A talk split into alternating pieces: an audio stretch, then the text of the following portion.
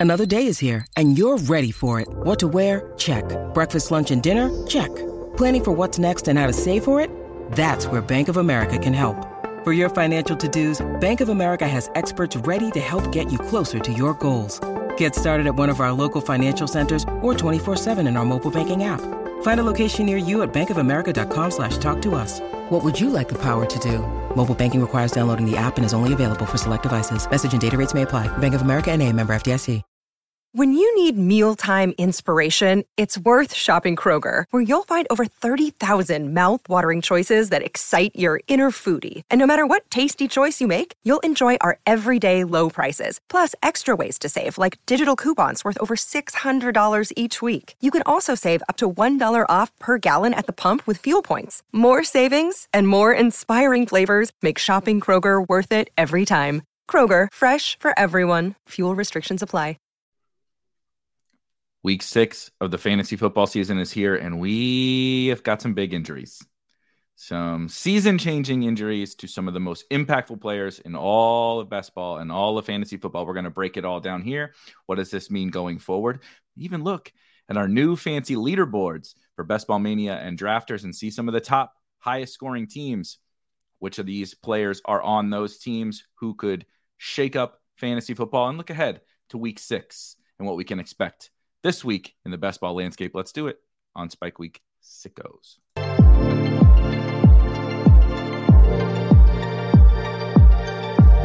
Three, two, one, liftoff.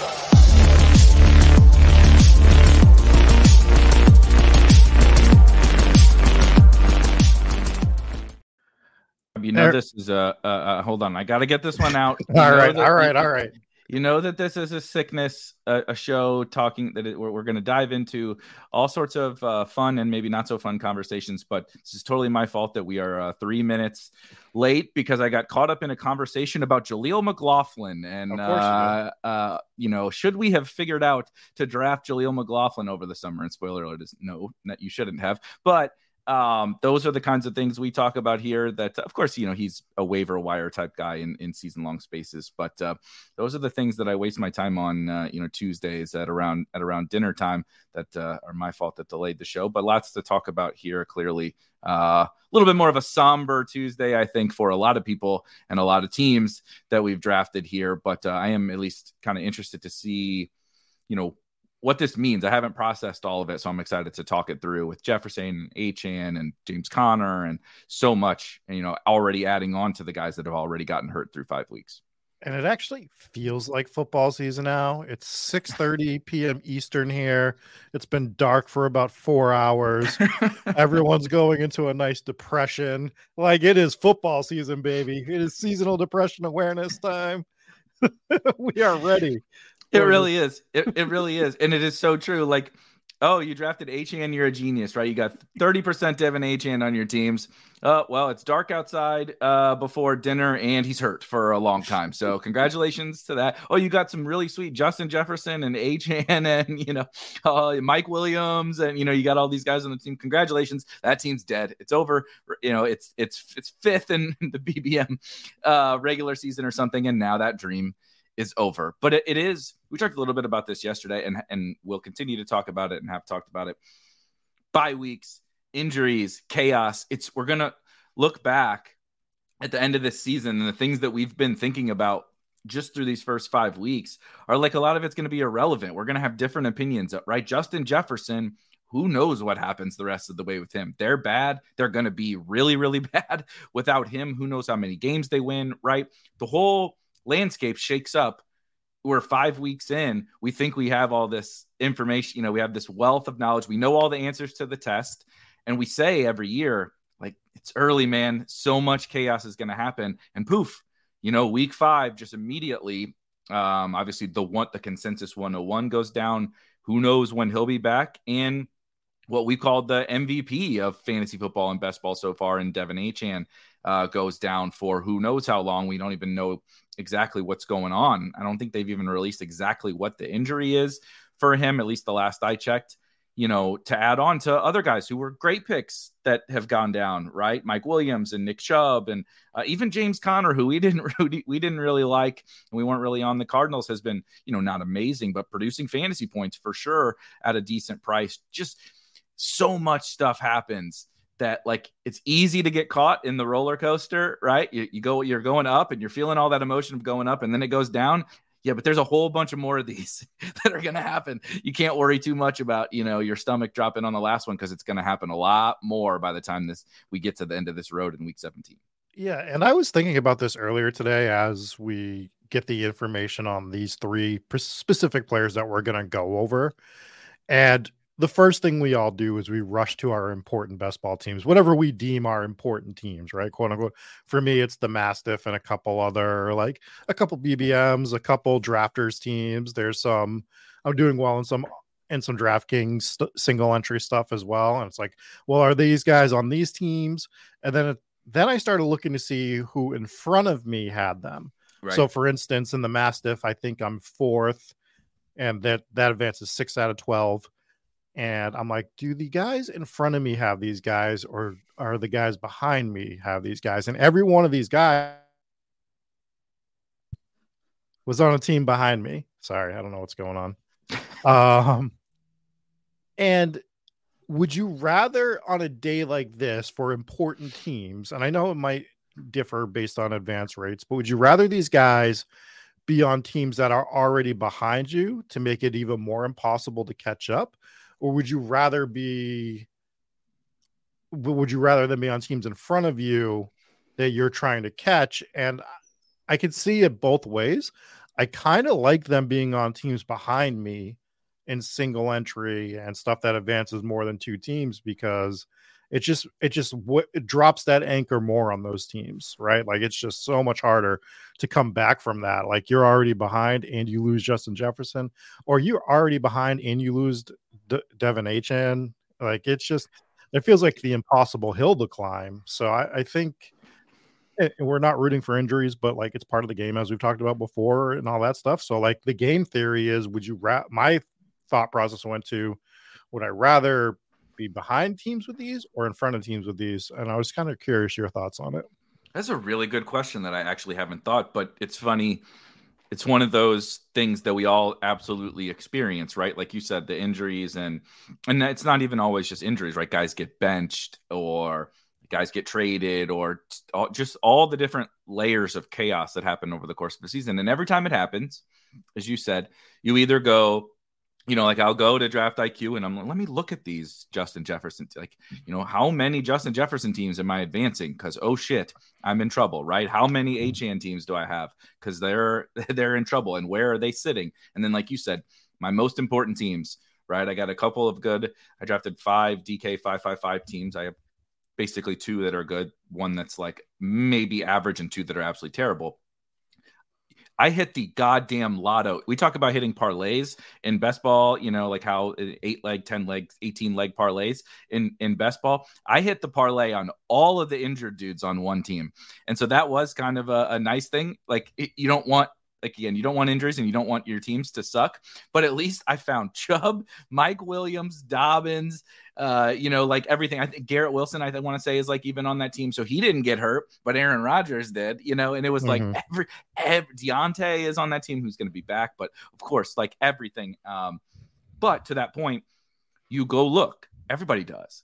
Yeah. But to, to, I haven't thought about I think what my mind goes to first is does my team have them? Of course, the, the right, first right. thing, and then I do think I look at the teams ahead of me, and I and I think I naturally my natural reaction is caring more about the teams in front of them having me because I want to breathe more life into my team. I guess like I'm always thinking about how do I catch that team that's in front of me? How do I catch that team that's in front of me? But I actually think if I'm if I'm really gal braining it, what I would want is my teams in my league it, it for probably to be the guys behind me assuming mm-hmm. that i you know assuming that i don't have them assuming that i have a decent enough team and then in other leagues i want them to be the winning team i want them to be the you know the first place team has Achane as opposed to uh, the lesser teams because I want the really good teams to get knocked out by in the other pools. You know what I mean? I want the right. shittier teams to come through in the other pools, whereas I want to just like take my coin flip or you know less than a coin flip if i'm in fourth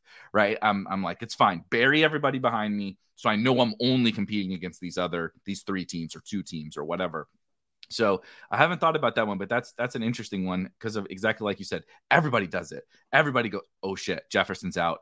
Uh, duh. I, like you're like, I know I have Jefferson on this one really good team. Do fuck, can I survive? Right? mm I have Achane on.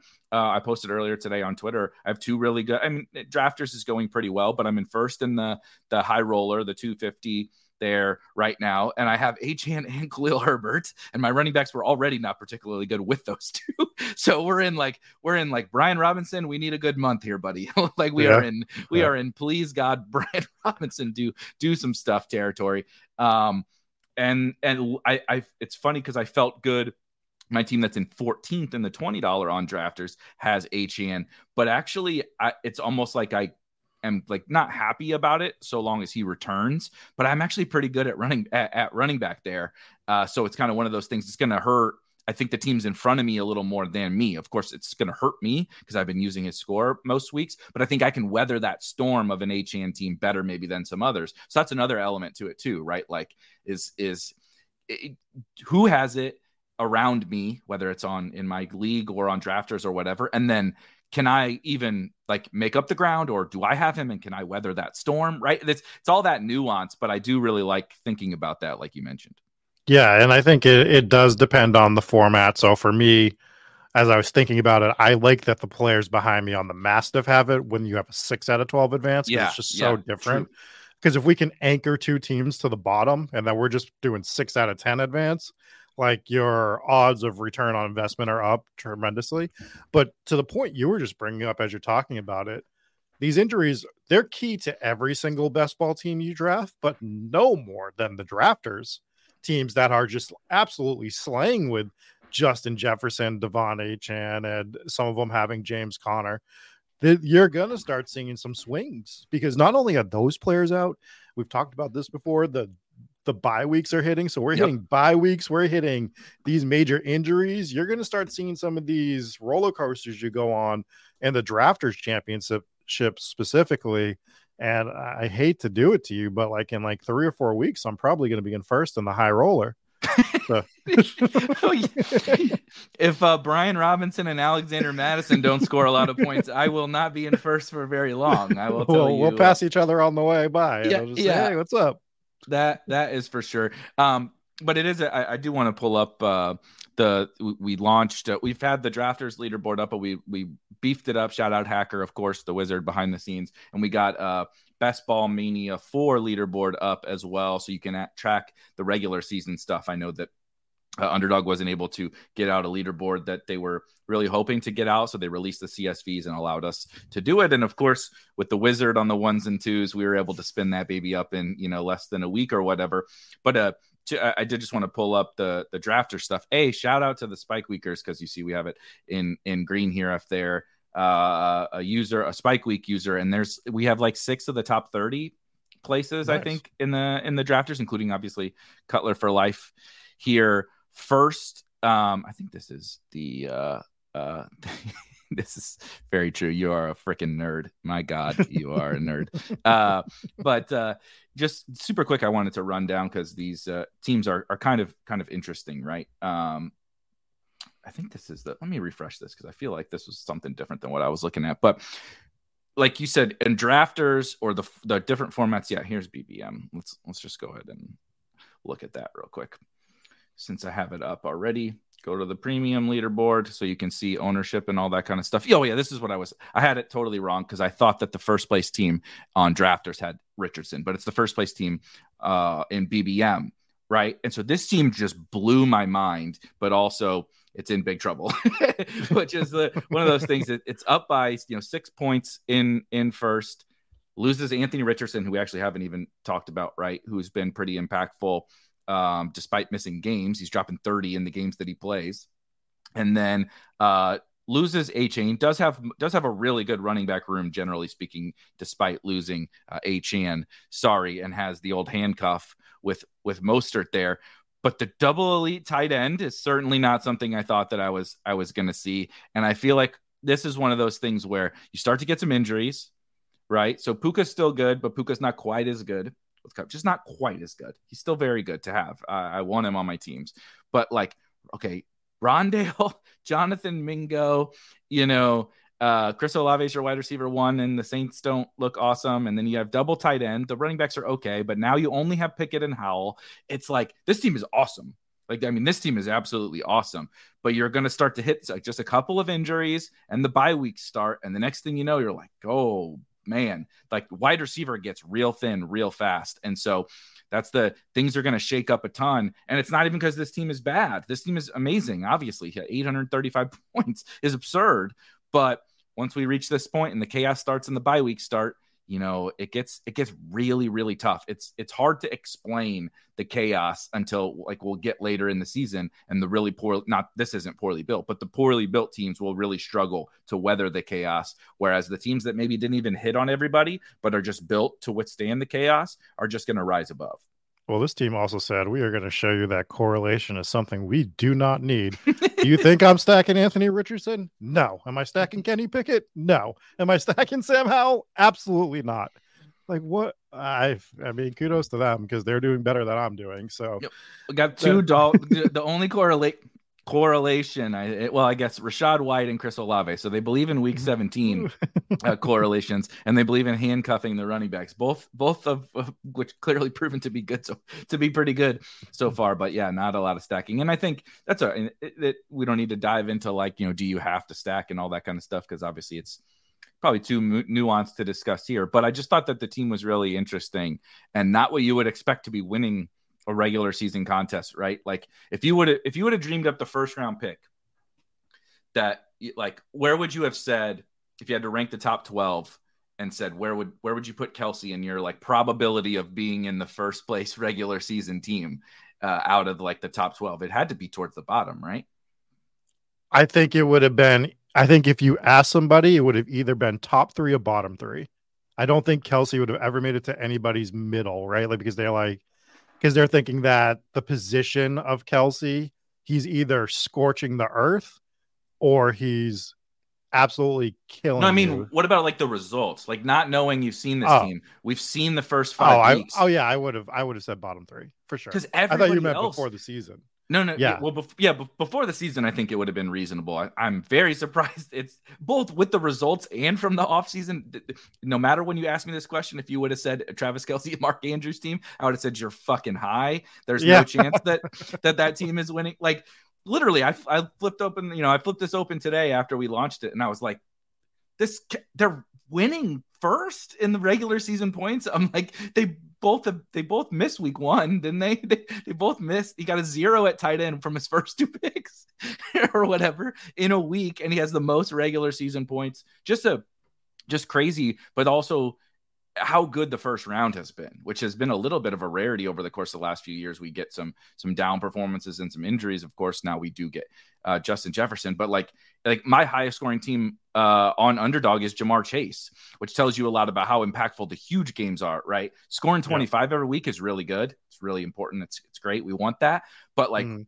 when you when you score 55 or whatever he did and like the third highest scoring wide receivers like 30 that's actually can oftentimes be a lot more impactful because you're separating from the field. And so i just thought it was really really fascinating to uh to see this team and there's you know certainly some really really good ones. Uh again if you're a if you're a subscriber to spike week you can choose the premium leaderboard here and that's what you can see. Obviously the whole the whole team the amount of points that they have added to that team but then also their ownership percentage. So you can see like kyren is 2% owned. Puka is 3% owned. There was a, a couple other interesting one like low owned guys on here i thought really quickly. Uh, rip mack hollins. Now he's uh, uh, with uh, van jefferson coming to town. But most of these teams have like a couple of these guys contributing at pretty low pretty low ownership. But um yeah. Seen a lot of elite quarterbacks after that first team. it's yeah you it's funny. scroll through. yeah you get I, I found we talked about this all you know we talk about this every week but i think the quarterback thing still is very clearly undecided at this point. I think you can have a really good team. You know, you can have really bad teams with both, but you can have really good teams with elite quarterback or with late round quarterback. You have to hit right, right. You had to get like Howell and Ritter and what Purdy or something, you know, those kind of guys, not Mac Jones and not Ryan Tannehill and not, you know, CJ Stroud you would like.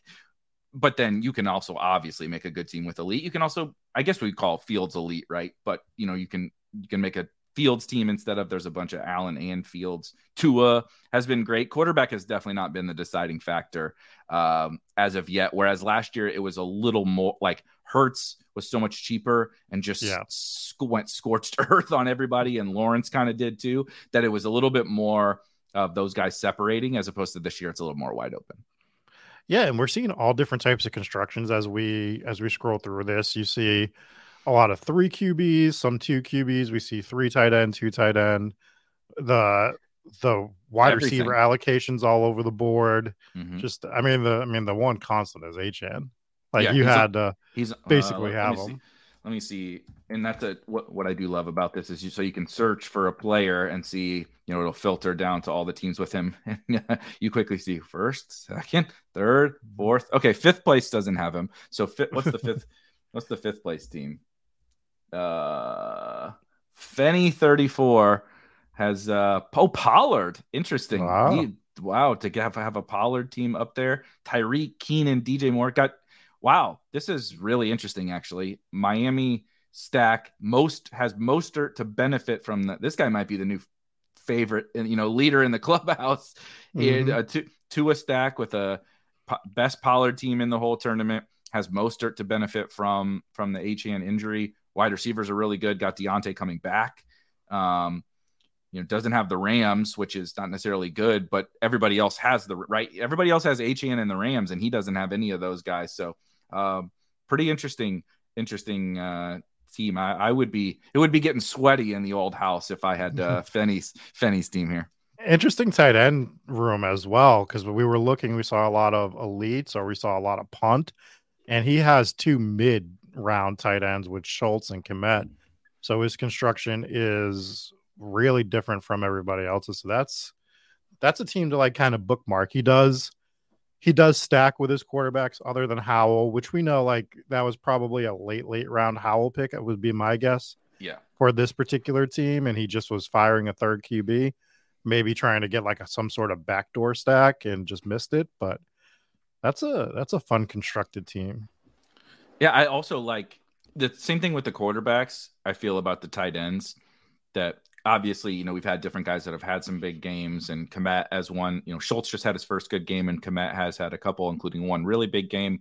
Uh, you know, Kittle just had so like we see Kittle on the fourth place team. He's had and Kmet. There is a lot of Kmet up here, which makes me feel really mm-hmm. bad because I do not, I did not draft draft much Cole Kmet, so that's uh, probably not too shocking. But I think it's tight end is also a little bit all over the place, right? If you just I, I, I would still call this largely punting tight end. They're both double digit round guys. It's not it's not like what we classify it in terms of like just three super late tight ends, but like most people would take three. I think most people in the field would take three with Schultz as their first tight yeah. end. And this guy just said, no, you know, I'm going to win it with these two. And uh, one with a know, third QB instead of the and, third right, tight right, end. And he, right. And he's needed Howell right? Howell's contributed the most point, more Howell's scored more points in his lineup than fucking Tua has. Uh, and Pickett has scored none. So he is he's needed him now. He's set up pretty nicely for he's set up really not like Pollard and the the uh no Achane and the the Steelers stack. I'm not saying that the the Steelers stack is something you're excited about, but in terms of like ownership and leverage, nobody has a lot of these guys that he has up there.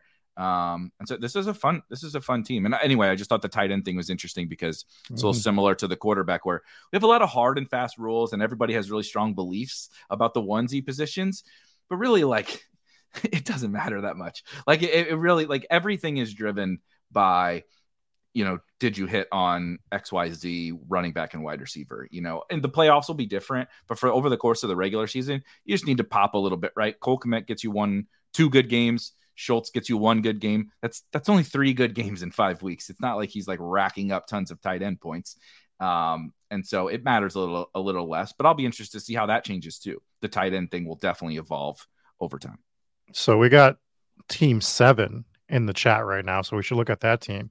As you're Oh. scrolling to it, something I've been noticing, like not even I, I'm noticing it even more as we go through this. Holy. Um, for positional allocation, I don't think I'm going more than five running backs on teams next year. It just even on like the teams that I'm I'm waiting on RB, you're waiting on RB to hit. It just feels like five RBs is kind of where you should be for the most part, based on what I'm seeing advance in some of my groupings and then what we're looking at on this board. It's almost five RB, five RB, five RB, five RB, and it's it's a cornucopia of different types of players. So I, I think that's one thing that stood out to me. But we can hit on this uh, team seven. I think um, one big thing I would add to that is what you do see with uh, most of these teams. Um, so, like, there's six with Rachaad White as the RB1, right? ETN as the RB1, you get five. This is kind of like how when we're building a hero running back team, you could you could maybe draft draft six. I agree, but like ETN all the way down to right. So Montgomery was like what in the 80s, and Dillon Mhm. was you know around we'll pick 100, and these guys were depending upon when this was drafted, anywhere from 120 to 150 or whatever. So five seems to fit there. These are like it's like all hero running back builds. Like kind of two five nine two, right, or three five eight two, or whatever. Um, I think it makes a lot of sense. And then and then it's mostly like Yeah, This is there's two- more six than I thought. six six here. Um, fi- but again, here's your super straightforward Tony Pollard hero running back build with late ish, late ish quarterbacks, right? So if like it, some people might take out Howell and flip him into a tight end here, but you Mhm. know, or or take out Howell and turn him into a wide receiver, whatever. But I think generally speaking, it's lots of these hero running back builds. And the only thing I would say about the running back stuff is, um, right now it's going to feel better to have uh, a thinner running back room because you know it's only week we're only through five weeks when we get to week 17 like we're gonna have Also true. more- we're gonna have a lot even Yeah. more injuries and more guys coming out of nowhere or whatever and so you do need to be able to weather that storm now the, the flip side is also true if like all five of these guys right just stay healthy and have big years then yeah you don't want those extra picks you need to find Howell or Kmet or whatever but it's it's really interesting. Let's look at uh, Rough Riders team. I think I saw. I think I I, I mentioned uh, his uh, possibly on Twitter or in Discord or something. Like, my God, can you nail the running backs? Like, especially now that we have this Achane news. Like any better, uh, other than I guess Kyren, right? Doesn't have Kyren, but Ken Walker has been awesome in the fourth, fifth round. Swift obviously winning that job uh, with Philly. David Montgomery has been has been great, and then Gibbs has Gibbs has been out, so he's been awesome. And then you are in seventh without Achane, but you have the other two Dolphins running backs with two superstar quarterbacks. Um, you know, Goedert finally popped up for a good game. We'll see if Freiermuth comes back. Uh, the only thing is, I'm fascinated to see if a wide receiver room like this can hold up because it gets, you know, Diggs is just doing his thing. DJ Moore is like the wide receiver two in fantasy, I believe, and Nico has been huge for this team. But it is, it is a little bit, a little bit thin there. So I'll be interested. I'm really, really interested to see how this team holds up with the wide receiver scoring specifically because everything else is freaking awesome, awesome Yeah. on this team. It feels like it's missing a one wide receiver, one, right? yes. Yeah, yeah. Like take But- Freiermuth out of here. I know Freiermuth has contributed 18 points, so you'd be a little less or whatever. But you might have been able to make right if you had Puka. Like put Puka on the. I know it's always easy to pick the guy who hits, right? Yeah, but like, yeah. but like, I don't know. The Kendrick Bourne week one might have added the 18 points that you needed. You know, maybe not totally 18 points, but I, just a body, like a, an upside body at wide receiver, is like the one thing this team is missing from being just unreal and it basically already is already is unreal. And oh this says uh, he, uh rough rider says he drafted this team in june to shout out freaking june apparently. I'm just only going to draft on underdog in june uh next year. And uh he I drafted dawson knox over sam laporta. Um Um, I try not to just to uh, besmirch the teams that are possibly going to win five hundred thousand dollars from that, that you drafted. You clearly drafted a good team, but what the fuck are you doing drafting Dawson Knox over Sam Josh Sam Allen. Sam Laporta? I don't give a We- shit. We see why. We see why though. Like I see the thought process behind it. What I think is more impressive, here was a leak in my game that we were talking about. So one thing we hit on as we were going over the offseason was two running backs from one team and Miami was one of the teams we actually pinpointed on this where we were like we would Yep. be fine with taking two RBs from Miami. What we should have dovetailed that into is that problem we were identifying with Tua, where we knew we liked Tua, we knew we liked Miami. We said Tua was the hardest quarterback to draft in drafts because you thought you had to have either Jalen Waddle, Tyreek Hill, and if you didn't have him, he kind of, for most people, just left your brain. You didn't even consider Tua. And here's Rough Riders with this genius idea of I can still double stack Tua. I just need to do it with both of his running backs. I actually kind of love it, to be honest with you. I, I think it's it's great in terms of it allows you to get your Tua exposure, it allows you to get the double stack with him in a completely unique way that I just personally wouldn't have done. And I'm making mental notes on it right now for next year. I think it's very team specific that I would do this with. But if there is a team that we are targeting, sort of like Miami next year, if we decide there's another quote unquote Miami Dolphins or or Miami Dolphins light, and we're not able to get that running back, I think we could have. It wouldn't be as good, but I think we could have even done this with Philadelphia this year. We could have Yeah. said we like Hurts. We can do it with D'Andre Swift. I, I mean, you know, I don't like Rashaad Penny, but you could have done it with both of those guys Gainwell, of could've- course. could have done it with Gainwell as well and done two of the RBs with Hurts when he was a hard quarterback to stack.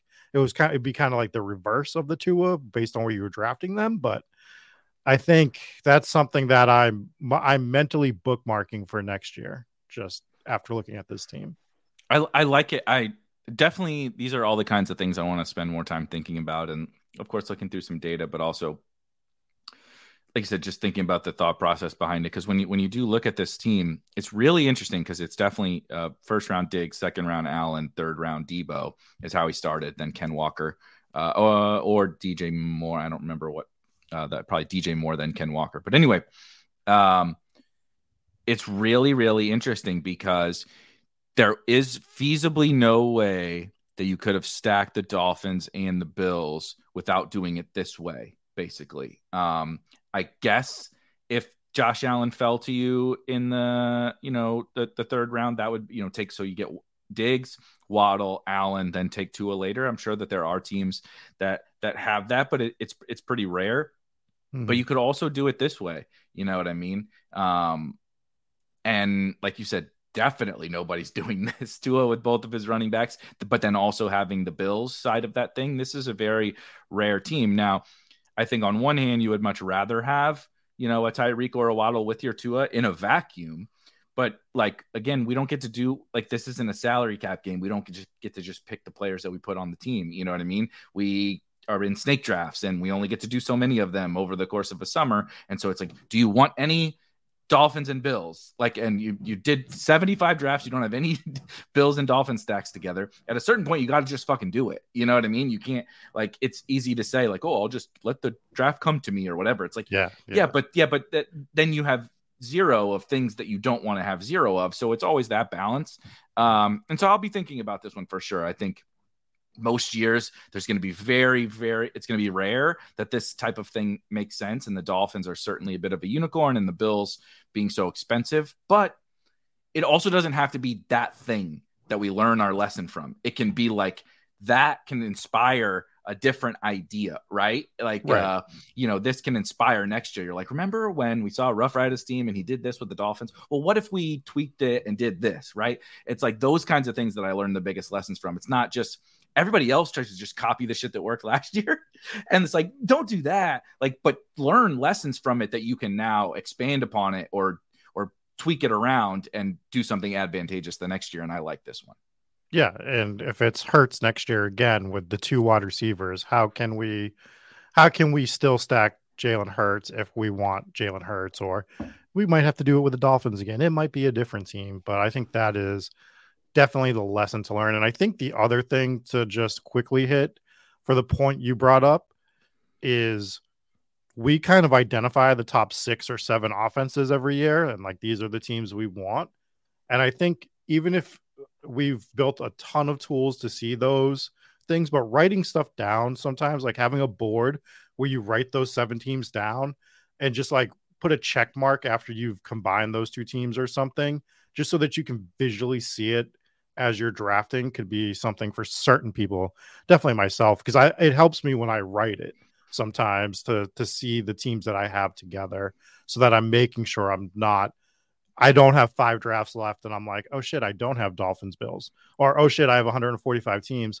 I have to look at my spike week tools because I don't know if I have Dolphins Bills. Right. And right. you know, so I think using a combination of using the tools as well as physically writing it down for myself and others might help as well.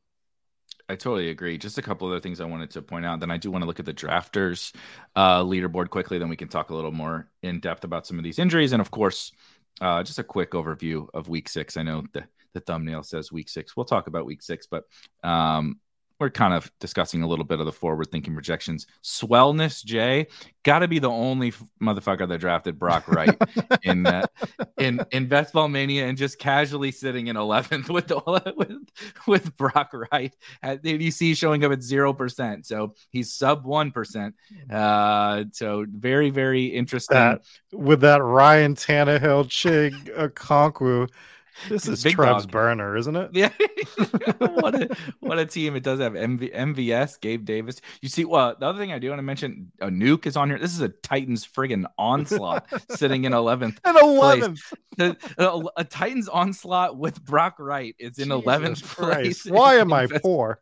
yeah it is funny sometimes when you see these teams because we mm. talk about like well again we'll get into next summer and we'll be diagnosing all the this guy was a good pick this guy was a bad pick right? Here's what we should have done here's what we did wrong. And then you pull up these good teams and you're like dude everybody thinks all the Titans were horrible picks, and the guy is in contention to win 500 grand with a fucking Titans onslaught with Brock Wright. It's like this game is just silly sometimes. We try to like think that we have all the answers, and he has Ja'Marr Chase, who didn't score any points before last week. Nuke didn't score any points before last week. He's just been carried by, you know, the the Dolphins, right? Josh Allen's being good. Derrick Henry's been okay. His running backs have just been awesome, obviously, and then DJ Moore has been has been awesome. So it's just funny, you know. Sometimes it's like this weird layering effect of points more than it is hitting on the right guys, right? Like hmm. if you have X player paired with X player, their points end up adding up to more than other players who actually might have scored more points because of just the distributions. God, what is what is Kitchen's underdog name? Because we need this might be it. Not Swellness J. such a kitchen team. That is such a kitchen team. Oh my god, here's a uh, Ali Ali. I think that's what that says. Ali Ali uh, with a very interesting team sitting in 13th, a spike weaker here with uh, four quarterbacks. Will two Levis. of them, Trey La- Trey Lance and Will Levis, are on this. Jesus, team. that uh, that is fascinating. The old I'm, double elite, double elite far, tight I'm end. Poor. I'm poor and there's teams in the top 13 with Trey Lance and Will Levis on it, and I'm poor. And Izzy Abanikanda, yeah, Izzy Abanikanda, DJ DJ Chark, um, doesn't have DJ doesn't have DJ Moore, um, CMC obviously, and the the 40. This is a you want to talk about a, a, an onslaught that is fun. Is a 49ers onslaught, which is what you see yeah. here. Purdy with all of them, CMC, Deebo, Aiyuk, and Kittle on this team. And then when you have that, and Cousins has been good, and you have Achane, Mostert, and David Montgomery, like yeah, you're probably scoring a lot of points. A little thin at wide receiver here too. That was a that was something also that I noticed on a lot of teams is that even though you were saying like oh it's mostly like five and six wide receiver teams, there are still a lot of teams that I'm like, ooh, even though you have like seven or eight wide receivers, it's pretty thin and that that's the problem when the buys hit is like if you get any injuries and you start having buys it gets tough at wide receiver so that'll be some of the uh, big shakeup. Um, let's look. What are, just real quick on that team? What are your thoughts on? So he looked like he onslaughted the 40. Well, doesn't look like he definitely onslaughted the 49ers. oh yeah, with both and- quarterbacks. and took both quarterbacks. But the point I was going to make is he does this gigantic onslaught, right? And the other two QBs he goes with is Kirk Cousins unstacked, and I think Levis is unstacked on this team as well. Yeah. What are your thoughts on just?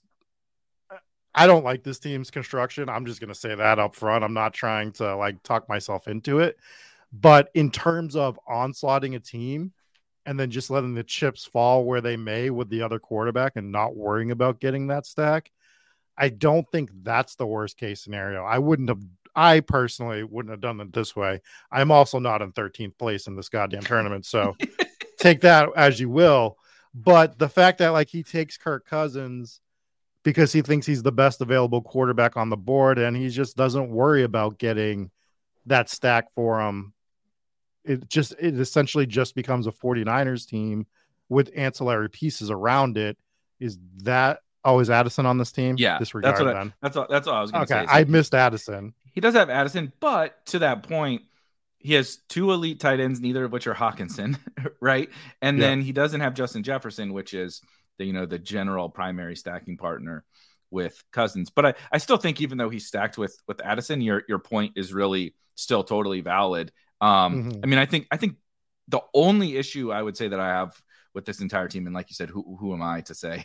Uh, uh my best team's like six thousandth place, and this guy's in thirteenth. So, I, what am I you know throwing throwing stones in a glass house? But the Will Levis pick is definitely just the the only issue, and it's possible as a auto pick or or whatever.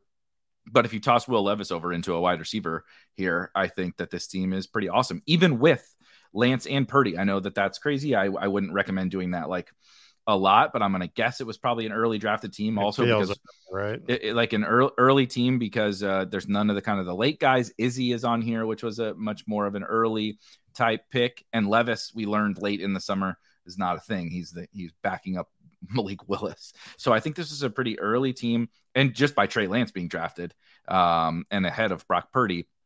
So I don't even think that that's terrible. Honestly, like I said, I wouldn't do it a lot, but I don't think it's crazy um, just to lock down the 49 just say look i'm going all in 49ers here and i want to lock down the quarterback. The whole thesis is that the 49ers smash. So to your point i think it's i think that's like whether he had cousins stacked or not i think it's totally fine. I think you prefer to have cousins with addison or or something but uh i i, I don't see why you can't just say this team is going to go nuts all year right? Dolphins and 49ers probably i guess are the two main teams that you would have wanted to do that with this year Bills to a lesser extent, their running backs just suck. And uh, you just say, hey, let like you said, let the chips fall where they may. Hopefully, I find Achane and Mostert around the 49ers. Hopefully, I find DJ Moore around the 49ers or whatever, and just be like, you know, that's this that, that is what it is. I also like this is definitely me uh uh being, you know, totally biased because my my team in first on drafters has uh the double uh, elite tight end with Andrews and Kittle. Um, but I, I think that that was interesting this year. We've seen now multiple teams in the top, you know, 15, 20 with the double elite tight end. Again, not something I'm necessarily overreacting to or trying to draw too many judgments from, but I think particularly with the falling prices of some of these guys, you know, so Andrews third round is, was not so much falling, but there were times, man, Kittle would just plummet, right? He was kind Yeah. of like the Trevor Lawrence of tight ends. It's like sometimes he goes at 60, sometimes he's like there at pick 80 or Yeah. whatever. And it was like, I think doing that kind of stuff can make a lot of sense alongside the onslaught for the regular season scoring. So definitely interesting for sure. I do want to look at drafters really quick because I also want to pull up Yeah. some of the um, teams to see. Yeah, so shout out Cutler for life sitting in first on drafters. Um, but unfortunately, uh, tough, tough, tough week for for the first place team with uh, both Devin Ooh. Achane and Justin Jefferson on Oh. here. Uh, everything else obviously is still really strong. CPAT is an interesting one, who's only five percent owned. Um, but Waller, Chig, Everett is not inspiring a lot of confidence. At, yeah, unfortunately for you waller is still healthy Yeah, right.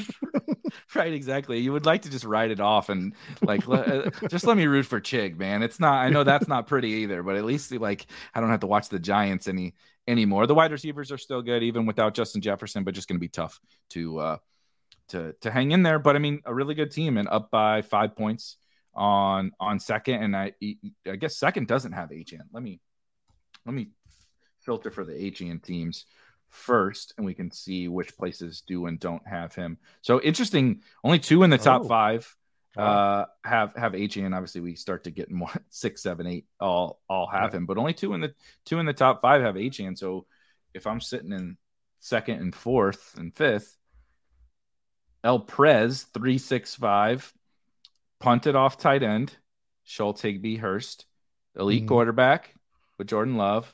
Uh, I'm gonna call this zero running back with Swift as Yeah. the first as the first. A fucking Dalvin. What is this?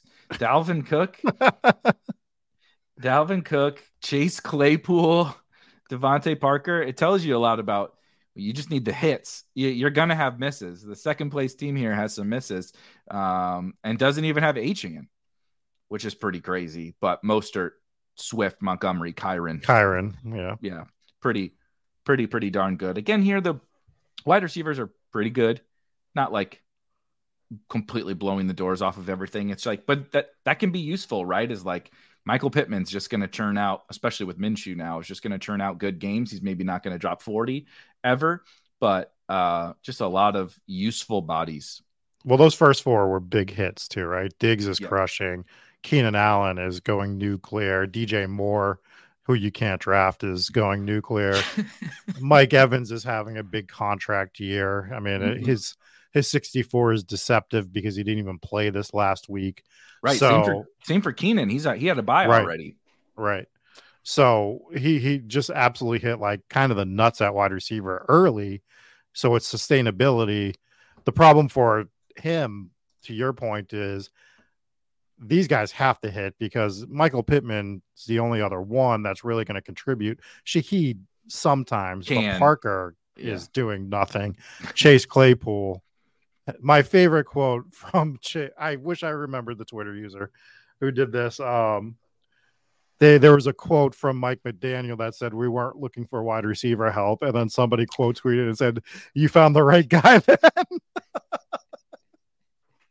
that was that I, I I don't remember who it was either, but it got retweeted a bunch across my my timeline, and that was I mean, an legend. Put it in the hall, hang it in the Louvre. yeah, that put it in was absolutely epic, epic tweet. Yeah. So I mean, Chase Claypool is dead, obviously, but generic Prince. It is funny. It's just funny sometimes to see some of the teams, and I, um, it's not easy to necessarily see these teams on the leaderboards that we have out there now. So I really like going through the players that are on the teams because can also be refreshing, right? Because we're like, it's so easy when we get to this point, like, ah, I didn't draft that guy, or I look at all this, me every week. Look at all these penny teams as he's he's sitting up in the press box or whatever, you know, inactive, and it's like easy to to lose yourself in kind of the the frustrations of it all and not having the right combos and whiffing on some players you liked or whiffing on players you didn't like, Adam Thielen, etc. But like, Uh, look at Eric, look at Eric, teams. Eric. Yeah. Look at this. Look at this third. I'm sorry. I'm sorry. I'm sorry. Look at this third place team. It just. I just want you to name out the running backs, and then you're gonna see it. Oh, I love it. Behave. First of all, the usernames here also. We had El Prez. We had uh, what was it? What was it? Kitchens Burner, Precious J, or Uh, something swell, like that. Uh, swell, Swell, yeah, yeah, whatever. Swell. Some J Swell, Swell J. Um, uh, Behave also spelled in a really funny way. Sounds like a failed fucking Silicon Valley startup, you know, some app or whatever. It's like it's like a, a childcare app Yeah, was whatever, you know. It's on-demand babysitters. Did your babysitter canceled and you can't get off work today? Just download Behave and you'll have a d- new sitter to your house. They've all been cleared with our uh, you know team, whatever. But anyway, Behave. Behave in, in third place. Just said he took your he took your onslaught idea of the 49ers and said, I'm gonna onslaught a team without the quarterback and just with all the goddamn running backs. And he drafted every single Dolphins running back alongside you talk about unique. Derrick Henry, Travis Etienne, Devon Achane, Achane, Raheem Mostert, and Jeff Wilson and Joshua Kelly has used 15 points from Joshua Kelly somehow with this with this team, uh, and has Tyreek Hill as well. So, I mean, unique, unique construction here for sure. I can't. Re- I guess. Okay, yeah uh, I got down to Thielen eventually. I was like, I can't figure out besides Tyreek where he's scoring wide receiver points. Jakobi Meyers has been good uh, for two weeks, but uh, yeah, Meyers and Meyers and Thielen really carrying the rest of those those wide receivers. But that is an he interesting. Walks into a department store and he sees a shirt he likes and he can't figure out which color he wants it in, so he buys every color. That's what that's what this drafting Achane, Raheem Mostert, and Jeff Wilson thing is. He's like, he's like, I don't know which one I want. I'm just gonna take all of them on the same team. I love it. It does feel like me uh, when I need a new just like workout shirt. I go to Target. You know, you go to like the fifteen dollar uh, Target workout section, and I'm like, I'm old man. I don't know. Just give me like five of the colors of this same fucking stupid yeah. workout shirt, right? Like no, no one's ever no one's ever gonna see me, you know. But it's gonna get the job done. I'm gonna I'm gonna be fully clothed for all my workouts. And he was like, guess what? The Dolphins are gonna smash it with the running backs. I don't give a shit who it is. Give me all of them. Little did he know it was only gonna be two of them, and they were gonna both do it in every every week. He's going to use both of their scores every every single week. It also is funny. T. Kel uh, 31 says, yeah, team team three, doesn't it feel like they have about 12, 13th round picks? And uh, you're not totally wrong. Like you start to stack them up. Yeah, all the Dolphins guys, uh, Meyers and Shaheed and Thielen and, uh, you know, uh, all these guys. It's, it's, it's definitely interesting to see how the teams uh, come together. I do want to go through just a couple. Just my last question about this team yeah. for you. How many dr- times would you have to draft on drafters this summer to get this team? You get 150 bullets usually. What bullet hmm. number, like if you had unlimited, do you think you would get this team? Because I'm in like the millions for this team for me. There's just no way. There's, like I'm just looking at the players on it. No way I draft this team. I mean, so the only Derrick Henry teams and Adam Thielen teams I have are auto drafts. And so, like, we'll start there.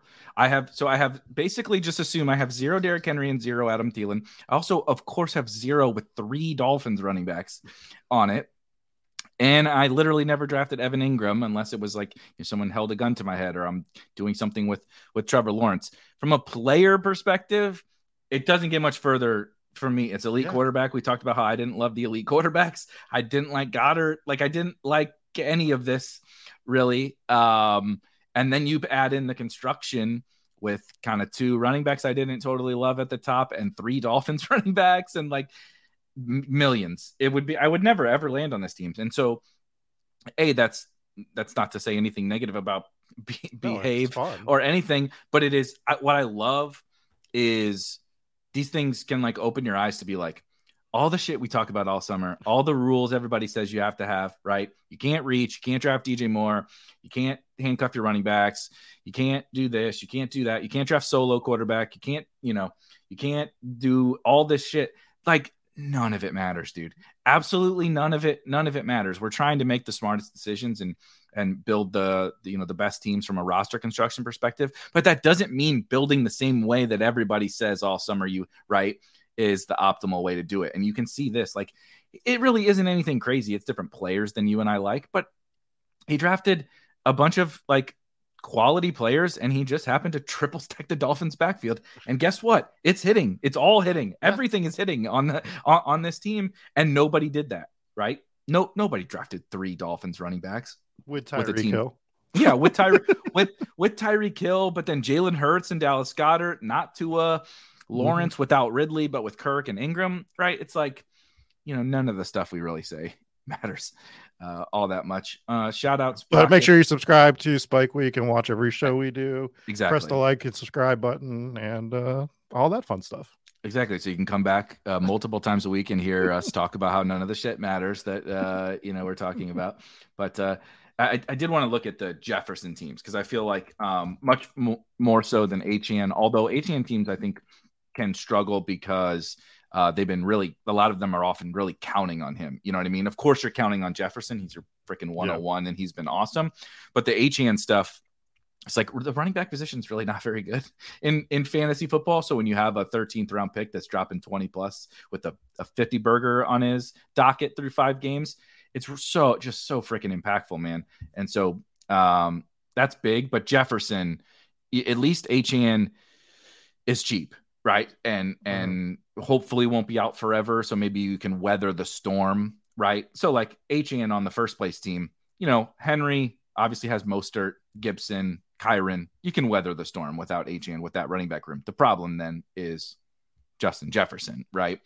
If you have somewhat thin wide receiver rooms, like this is what seven, seven wide receivers, you know, I mean, nearly hit the nuts on the wide receivers outside of Puka, but still, like, even when you have a bunch of awesome wide receivers, like like DJ Moore's not going to score 50 every week. Like he's not even going to score 15 every week, right? Like Keenan Allen's not going to score 20 something every single week, and you can't be counting on like shout out Curtis Samuel and and stuff, and like Nico. Nico's been awesome, but we just saw what happens. Like the, a couple weeks, he scores four fantasy points, right? And like you know, yep. it's tough to maintain when you're pretty thin up there. But uh, a lot less Jefferson teams up here than I thought. First, fourth, all the all the all the spike weekers. First place, fourth place, 30th place, 41st. So a little less Jefferson uh, than I thought, which I guess just speaks to the strength of the first round that he's not up there. yeah, much more. I do think that that first place team that we just looked at with Jefferson, to your point, it's tough to to replace that value, but he's got the right type of squad to do it, and that's just yep. double threading that needle, right? I, I, know we can't get into that analogy again. We'll be here for 15 minutes explaining it to you, but especially with especially with HN HN in the conversation. Yeah, and but he's changed I, his name since then. It would get even more confusing. He, he's got it's a totally new name around the guy that we're talking about. this analogy. So I, I think the receivers are like the type that it's one of the better rooms for it, but it's still we look at just when it is one of the better rooms you see Jefferson still had 103 points that you're trying to replace right. amongst these other guys. So it's just it's just tough. It's so tough to do. So tough to do. I totally agree. All right.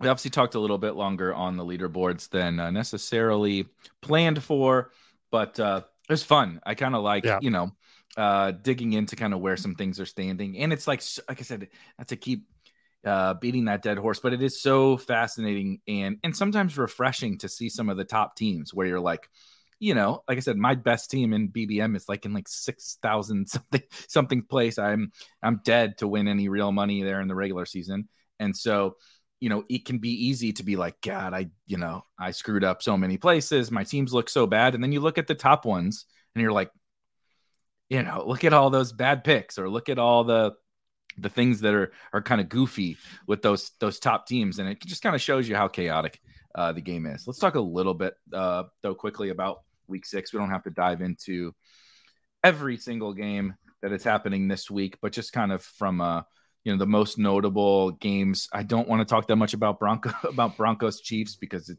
should be a bloodbath. Although the Broncos offense has been has been okay, it does look like Travis Kelce is fine, uh, so that's good no no real injury concern there. We don't know about Javonte yet, so we don't really know what's shaking out in that backfield. But and just nothing really standing out that much to me. Oh, I will say one guy that I think uh, we keep talking about Rashee Rice. I don't want to talk about him anymore, but I, I continue to feel good about him continuing to emerge. I do think uh, Pacheco Pacheco is a guy I, I feel good about teams that he's on, like better than I thought I would honestly, because you just never know. Even with CEH playing with McKinnon there, whatever, you just never really, you know, he never really popped like crazy last year, and he's popped once already this year. And I think there's just like a lot of high floor games and some some more ceiling this year than we saw last year. So I feel pretty good about Pacheco, and I, I would feel good about him on Thursday too against that Broncos run defense. And he's got control of that backfield. It's just it's just Pacheco's backfield. Um, there was injury concerns and stuff with him, so it all made sense why we were a little a little worried. But let's get into some of these other more fun games. This Bears Vikings. I know we're I'm just skipping over Commanders Falcons because I am, but this Bears Vikings. My two highest sad. exposure teams, you asshole. well, you just want to skip right over Commanders. I'm Falcons, sorry. But I'm sorry. Let's talk about your weekly winners, Commanders Falcons team. when Cole have. Turner catches two touchdowns, you're going to be really you know, upset with yourself that you are bashing my Commanders weekly winners teams. No, I'm obviously obviously kidding. I mean that I love both of those teams for my best ball shares, Yeah. but that's not like a super. The, the Falcons are going to muddy that one up. I uh, I think I will say it was nice to see both of those teams last week offensively. Obviously, Howell played well, and then the Falcons actually passed, and they're going to need to pass this week against that defense. So yeah, it is what it is. But Vikings Bears is the uh, the the toilet bowl that is super super fun for fantasy this week. well, should sure. be super fun for fantasy. What we're gonna see, the Bears have that bad defense. We are gonna see how the Vikings offense responds. And if they don't look good against the Bears defense this Sunday, wrap it up. Like it's done. I don't know who you ship where. And the other, I don't know if you caught this little nugget. Schefter put out a tweet that said, you know, if Jefferson's out for four games and he comes back and basically the Vikings are one in one in eight or whatever, right. what's the incentive for Jefferson to play? That felt like a nugget that somebody chirped into His Schefter's agent. ear. Jefferson's agent told him that for sure. Yeah, like I'm why would I come back and play? I'm in my contract here. I'm trying to get paid. I'm not going to come back unless I'm 100%. So a little interesting there, which is scary. So the Vikings either need to show that they can still put up some offensive production against a bad defense. And if they can't do it against the Bears, Bears, what the, how did what accent did I just say that in? Lions, Tigers, and Bears. What was it that? Bears? Jesus Christ. Um, um, if they can't do it against Chicago, we'll go that way. Then it's done, man. Like I, I'm calling it after a week if they can't put up more than if they can't put up 21 points against Chicago. Right. Sucks for the Jefferson teams, especially now heading into this game. He would have had a monster game for sure. This is this is me. I will say needing a good Alexander Mattison like next month until Achane gets back and or, or Khalil Herbert gets back. This is at least a positive matchup to have uh, uh, Mattison in. And if you have Addison, Hockenson, right, these other guys, uh, KJ Osborn, you know, I, I don't, I still don't feel like like super warm and fuzzy about KJ Osborn and and uh, and Addison, Jordan Addison, but it, I mean, it it doesn't get any better. No Justin Jefferson against the Bears defense, so we'll see. We'll see what. Uh, uh, that's good. That's good from uh, from Derek. Uh, Bears need to go. That Bears need to go on the intro, and then I do, good point from CJ. Um, if you can weather the storm, obviously we were looking at regular season stuff for the first part with Justin Jefferson, but in your your normal playoff format stuff, if you can weather the storm with Jefferson, like especially if you have Jefferson Christian Watson or Jefferson Aaron Jones, as, as CJ's saying here, if you can somehow weather the storm and you got you know these other guys that can get you through the regular season and Jefferson, right? Assuming Jefferson does come back and all that, Mhm. yeah, that would be fun. Uh, That would be very fun to to have.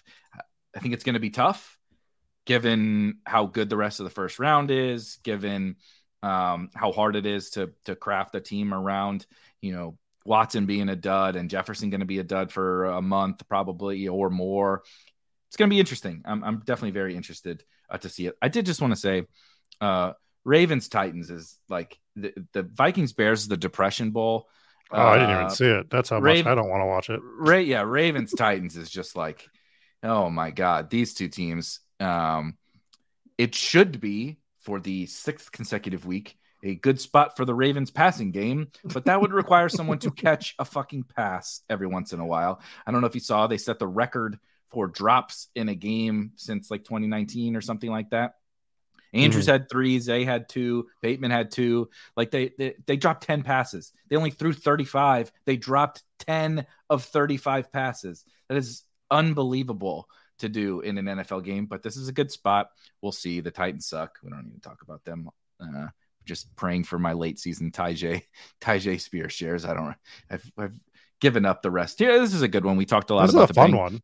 talked a lot about the Bengals yesterday. Seahawks off a bye, hopefully can get some offensive line back healthy, which could help invigorate a little bit of a shootout here. But I think this could be a nice little shootout if the Bengals, what we saw, maybe they get T back as well. Uh, kind of continue to get a little bit better back to their normal selves on offense because I do think the Seahawks offense is good. It's mm-hmm. been very inconsistent so far this year, mainly throwing the ball, but I think when they're right, they're really good passing. I don't think the Bengals defense is very good. I don't think the Seahawks defense is good. So this one's a pretty fun one to watch, uh, especially uh, obviously Chase off of the the 50 burger. Yeah, I'm I'm gonna look forward to this one. I'll probably be playing some DFS out of this, and the Bengals are gonna go to three and three. I've I called like every it. Bengals win so far. I might as well continue when I think they're going to win. well, fuck, it hasn't been that hard. They haven't won very many games, so. But I've only said they're going to win the weeks that they've won. That's true. That is that is true. This is a good one. Yeah, JT JT Davante. Um, don't get Rob started on Davante. Don't get me started on Davante yeah. either. But uh, I'm also rooting for for Jonathan Taylor. I have the I believe I have the best Jonathan Taylor team on drafters. So uh, we need him to come through right when the Achane uh, uh, stuff is uh, is fading out. But unfortunately, Zack Moss has uh, something to say about Jonathan Taylor uh, coming through. Maybe a little bit better real life game than fantasy game. 49ers Browns. But one, one thing I'll say the Browns have a good defense. We don't know if Watson's going to play, which is an issue for a potential little bit of back and forth. But I think the 49ers can we can can we just with the with the matchups and the defense and all of that kind of stuff can we can we admit that none of that shit matters for the San Francisco 49ers like if you were worried about 49ers against Washington and eh, you know with your you're putting your uh, your weather cap on or your week 17 defensive matchups cap on like a Washington's defense is horrendous so you, we were wrong about if we thought that they were good and b it doesn't matter how good the defense is against the 49ers because they're amazing and they're unstoppable and no defense is going to have me concerned. If you have a 49ers player good. You want them on your team. Yeah and this total is at 37 and a half and the 49ers have put up 30 every single game 30 plus every game. Ooh, it might just be time to hit that over just because San Francisco's playing and you don't even worry about the other team if it's a 37 and a right. half win. They're gonna they're gonna score 30. so can the Browns score once? Probably not, but you know, we can hope. And you know that Watson is doing everything he can to not play this game. So, so yeah. my money's guaranteed, bro. I don't gotta play shit. So yeah, exactly. He he let's not bring it back against the 49ers. He's like, I just saw what they did to Dak. Let's uh, go ahead and sit this one out. Let uh, I don't I, I think they said they're not going to play DTR either if uh if uh, uh Watson doesn't play. So yeah, just a, a train wreck. Honestly, five I know it's on the road, but five and a half with Watson banged up feels feels pretty good. Here's another just dreadful. I know the Texans have been fun like we're all excited. I, I, feel good about your Nico, Tank Dell, CJ Stroud teams, Dalton Schultz, whatever, hundred percent. But this one, I don't have yeah. a lot, lot to say. The Saints have been a very big disappointment for me thus far. Kamara. I mean, Kamara, yeah, yeah, Kamara, Kamara. I think uh, feel good about the Kamara teams for sure. They uh, there was a couple up on some of the tops of the leaderboards that uh, I think people should be really excited about because not that he's like even looked awesome, but my God, they're feeding him the rock, and that's all that really matters. So uh, mm-hmm. got in the paint, got in the paint this week. Colts, Jags.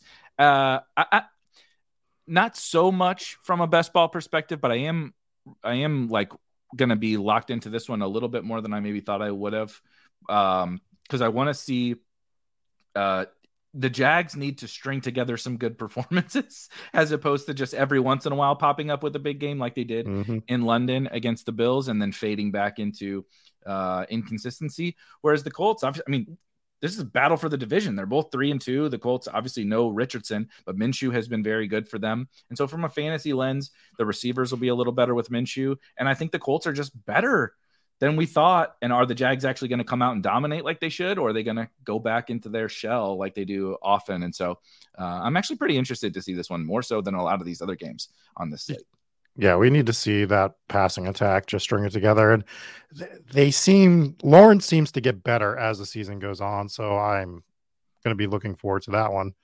I'm not going to be looking forward to this next one. no.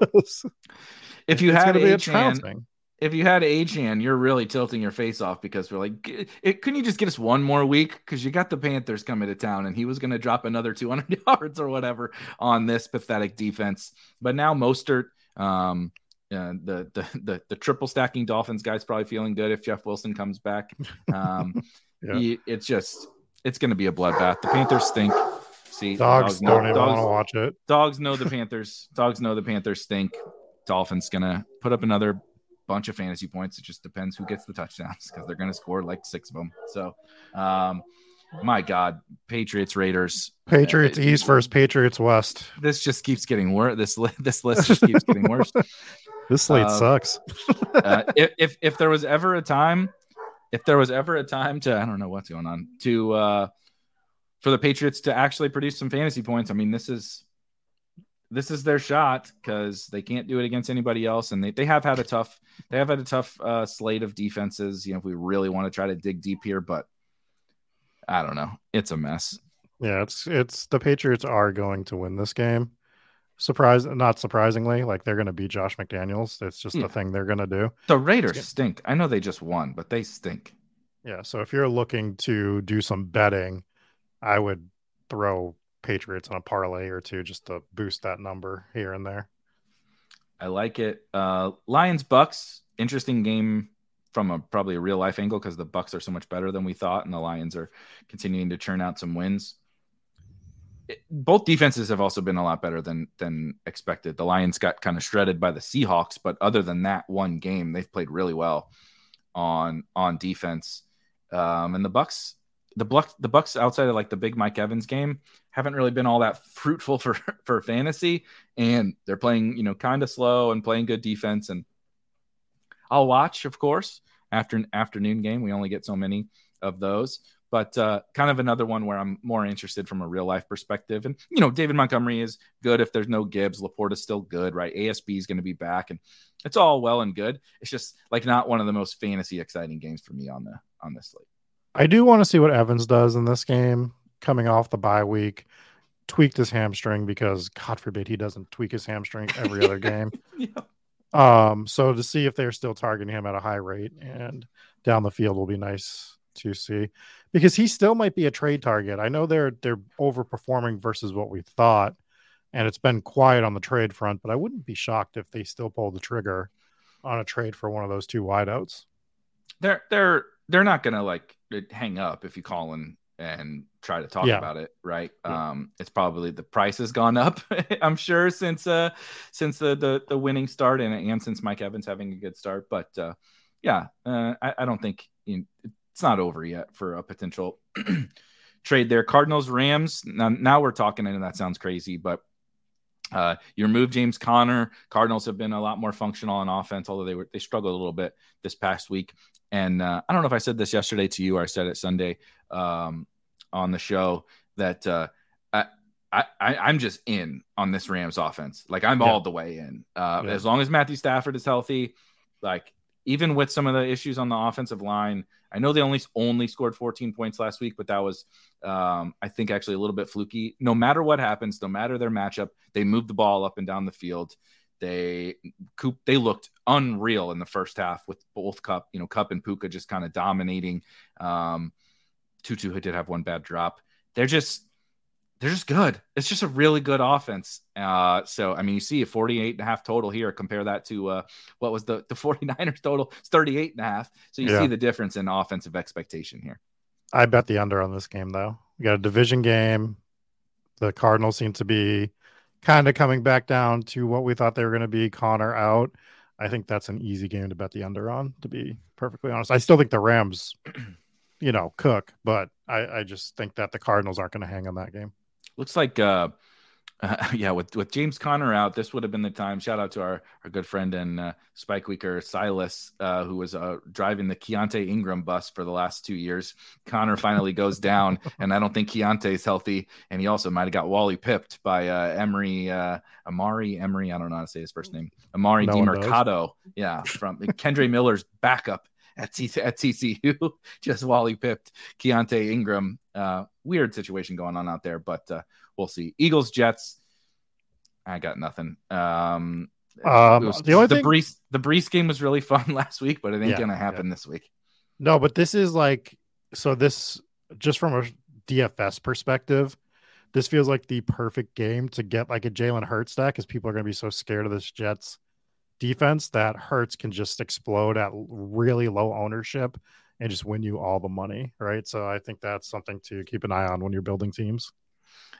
Two games I am much more excited about. Uh, again, mostly from a, a best ball angle. Yeah. Uh, Bills Bills Giants on Sunday Night Football. Not because the game is going to be good, not because I'm excited for any Giants, but if you have Bills on your team, how many points are they about to go hang? Like how bad are they going to whip up on on the Giants? Especially Daniel Jones possibly hurt. That it it this should be. I mean, as you see with a 14 point spread, should be a good old fashioned butt whooping. I am not. I, I just want to get this out of the way because I'm gonna I'm gonna slightly contradict myself. I'm not actually get hopeful for Damien Harris in this game. Okay, I'm ex- expecting another 1.8 fantasy points. However, the reverse jinx. I gotcha. if there were ever going to be a game where he did something this year, theoretically, this sets up for the the the Damien the Damien Harris game. It's not going to happen, but just let me. You know, okay, you can't you can't go reverse, reverse, reverse, reverse jinx. that's the whole That's point. what you just tried to do. you put so much chaos out there in the world that even the even the fantasy football gods don't know what to do. you just you just went reverse, reverse, reverse, reverse. It was uh reminiscent to Elijah Moore running back 40 yards and getting tackled. yeah, that was great. um, can we just not put the Giants in primetime games every week? Don't Can they have like three doing more?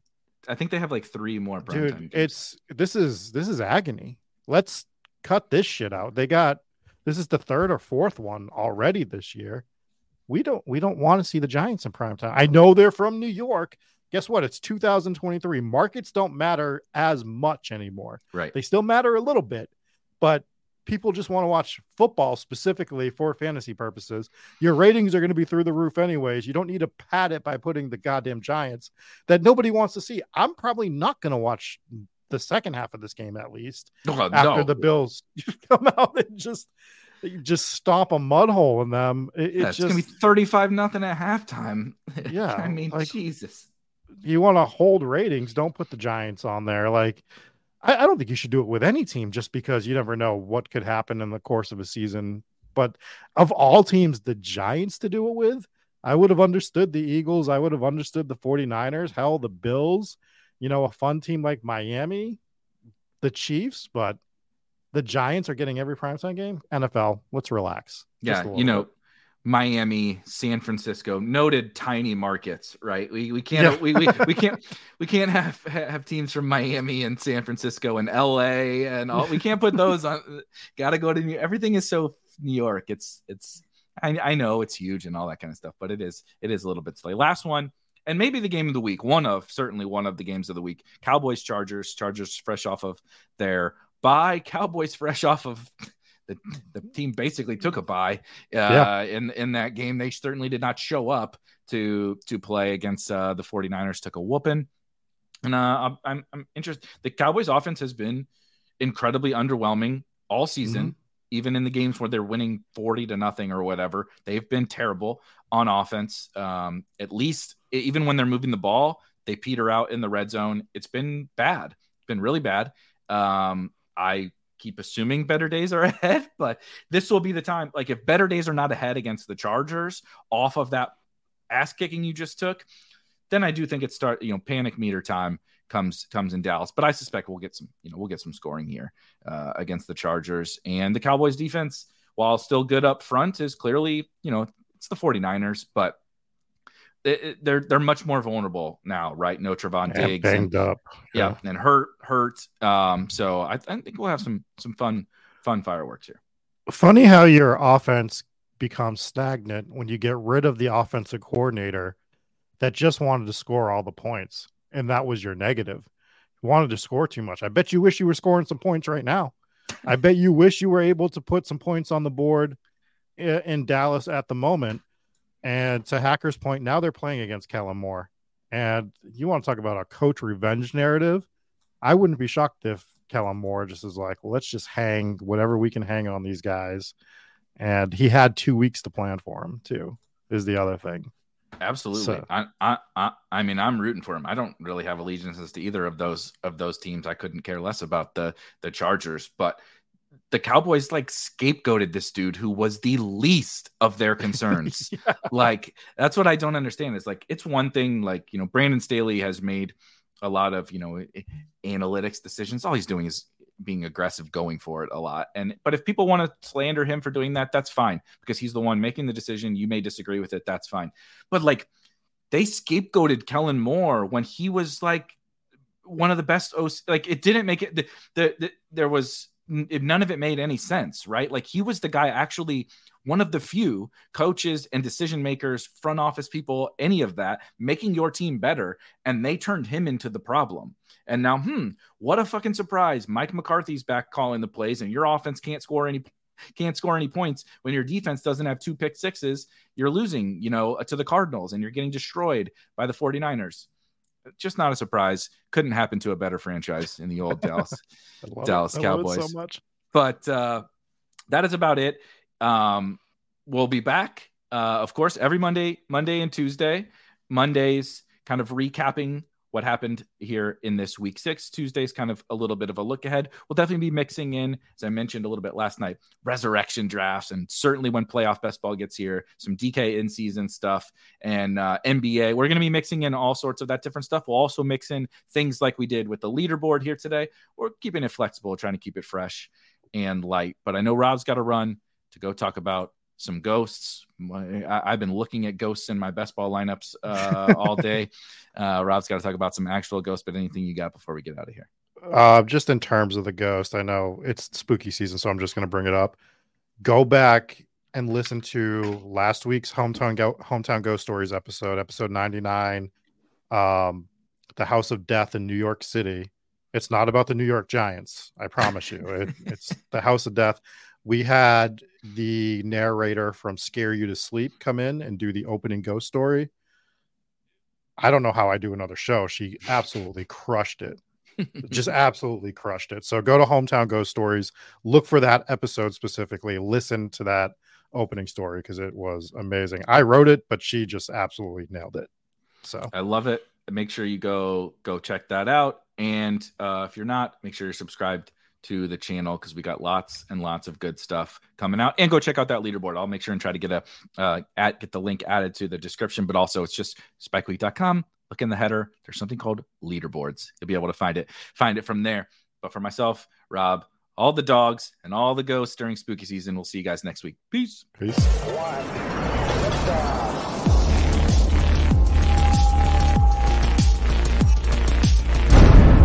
Those were some spicy takes. Want to stay up to date with all of the other spicy takes we're going to have over here at Spike Week? Why don't you press that subscribe button below? You turn notifications on, we draft a team, boom, you know about it. We have another spicy take, boom, you know about it. You can be there, you can draft with us. You want to stay up to date? That's how you do it. All right, we'll catch you later next time here at Spike Week.